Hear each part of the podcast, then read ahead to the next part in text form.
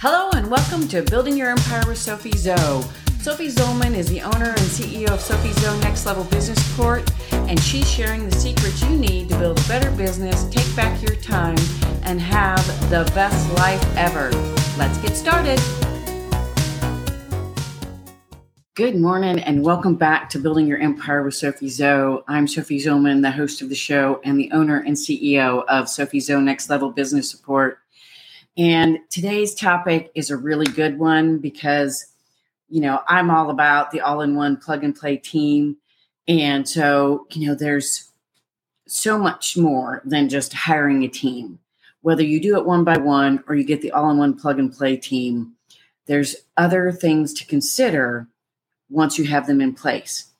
And one of the biggest things you have to consider and look at regularly is is your team succeeding? How well do you work with them? How much are they getting done on time? Are there activities furthering your business, your goals, and first and foremost, getting everything off your plate so that you can focus on your genius, so you can do the things that only you can do, and so you can have a life outside of your business. And so their success directly translate into your success. So you've got to make sure that you're giving them every opportunity to succeed because it is ultimately the business owner or their manager and or their manager's responsibility to make sure that everybody is set up for success so that the entire team succeeds so that you succeed so your business succeeds and that everybody is actually in a really great place mentally, emotionally, even spiritually. Because if we're all succeeding, the whole team is succeeding, doing what they love, advancing you, your business, and even themselves, it is the greatest recipe for success for everyone and joy and happiness and all of those things. So, today I want to cover the five ways to make it easy for your team to succeed. First, give them all the information they need to complete a project before they start. If they have to chase you down for the details, it wastes everyone's time. If you have not really mapped out your plan, both by yourself and with your team lead or your team in general, you're everybody's going to fail because you can't do a project without having everything you need to do the pieces and parts of the project for it to succeed, for the team to succeed, etc. So, you know, you've got to have your strategy, you've got to have your plan, you've got to have deadlines, and you've got to have all the resources that everyone needs to do their job. Two, have all the materials, links, and information in one easy location so the team members can find what they need easily, quickly, and perhaps even at a glance because it's great if you have all that stuff for them ready to go, but it's scattered all over the universe. And some of it may not even be in a place they can get to because, oh, dang, you stored it on your own personal hard drive, didn't you? Whoops. So you got to make sure you have the tools that will store all the pieces and parts of your team's uh, resources that they need to do their job. So, you know, having a pro- having a project management system like Asana, I adore Asana. Other people use Teamwork, other people use Trello. You do have to use the tools that work best for you, but project management systems are crucial. Uh, a cloud drive that you can share um, share the you know documents and things like that, and a password management system because sending passwords by email, creating a Google Doc with all the passwords in it is not going to be effective, efficient, and generally speaking, it's not very safe either. And with the recent massive breach that LastPass, a password management tool, has finally divulged, it's time to get the hell out of LastPass and do something else. I know for myself and my team, and even personally, we're switching to another tool altogether and um, and I'm not an affiliate, so this isn't a, a, a, plug for them for me to get money. But we're switching to 1Password. It is very user friendly. It's very easy to switch over to, no matter what tool you have. If you just want to switch last or password management tools, anyway.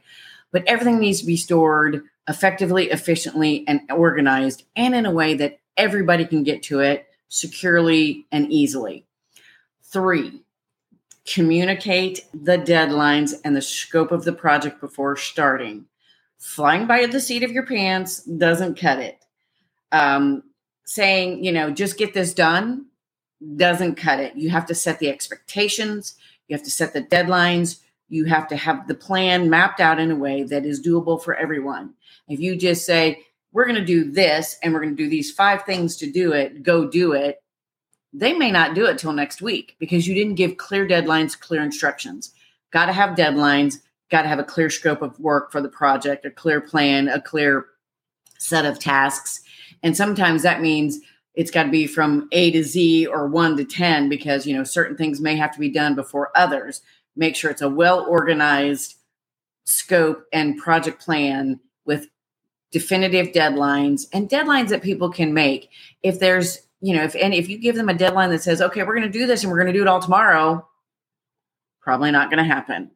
So you need to be sure you have the clear scope of the project, the clear deadlines, and it's all reasonable and well organized. Fourth, check in regularly, but do not hover and do not micromanage. If you hover and constantly bug them about if they're getting it done, when they're getting it done, you are distracting them and they are not able to focus on the work at hand and do the best job they can do. So while you do need to check in on them to make sure they're okay, make sure they have everything they need, and see how they're coming along with their deadlines, do not hover, do not micromanage, and do not bug them to death.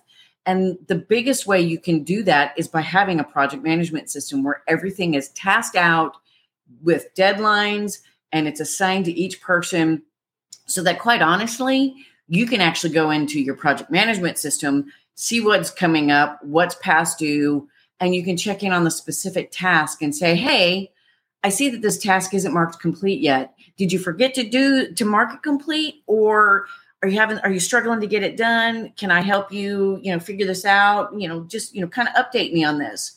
Don't micromanage, don't go off the deep end and go, why isn't this done? Are you dumb? Are you stupid? Are you, you know, do not go like that either.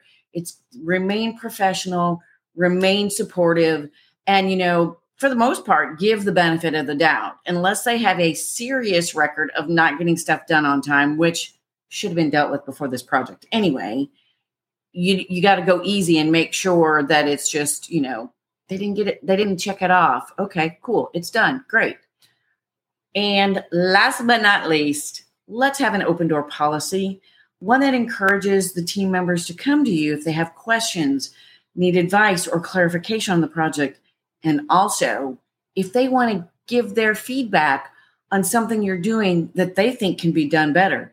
Because we all do things differently, we all think differently, perceive differently, implement differently. And sometimes, you know, if you've got team members who work for other clients, and they're using tools for other clients that work better than your tools, be open to the suggestion of trying something new and different that could make everybody's job be- better and easier, can help you all succeed better and quickly, and all of those things. So be open to discussion, be open to questions. Even if they ask the same question 50 times, let them do it because they need to understand what they're supposed to be doing. And sometimes they don't ask the question the right way unknowingly. So you answer it away and they're like, well, wait, I still don't get it. So let them ask questions, even if it's 50 times over. I would rather my team ask me the same question 50 times to get clear on what I'm asking them to do than to assume, and we all know what assume means, that they know what they're doing, that they got it, and then they come back to me with a completed thing that is incorrect. That is just the worst because everybody has to do it all over again and it could cause delays in the project and the delivery of whatever it is that you're working on so please make sure there's an open door policy to discuss all that's going on on the project and and let your team be able to talk to you about what they need because if you forgot something then they got to be able to come to you get it if they think of something that you know we, nobody thought of, you know, they got to come to you and say, hey, you know what? We're going to do this. And I realized we forgot to do this or we forgot to provide this. let's get that done. And you update the plan and everything accordingly. So there you go. Like I said early on in this episode, your team success directly translates into your business success, your success, and kind of sort of for everybody's life success because people are doing what they do to succeed in their work, but also in their life. Everybody has goals and dreams for their businesses, their work, but they also have goals and dreams for their life.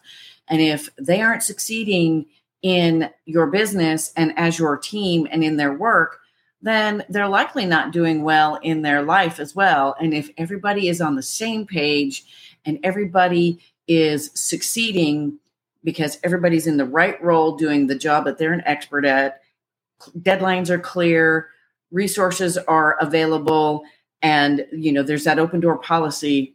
Everyone is going to succeed. Everyone is going to be happy and joyful and making the money they want to make and doing all the things they want to do.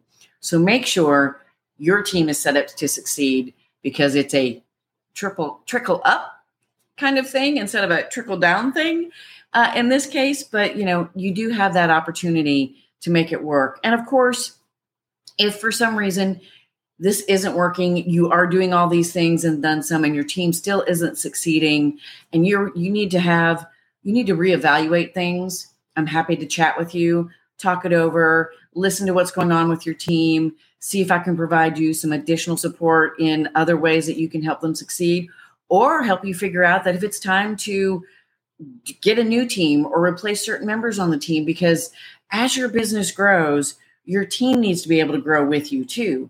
And sometimes the team that gets you to you know like the half a million or so mark is not going to be the team that's going to get you the, to the million dollar plus mark because of skill sets of experience of you know where you're going to get from 500,000 to a million and beyond.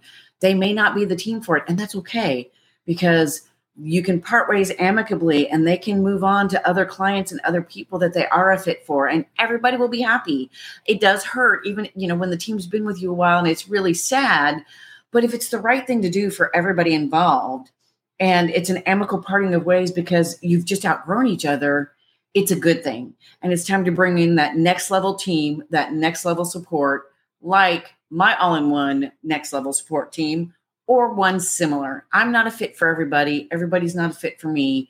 But there are times where you have to change your team, whether it's a few members or the entire team.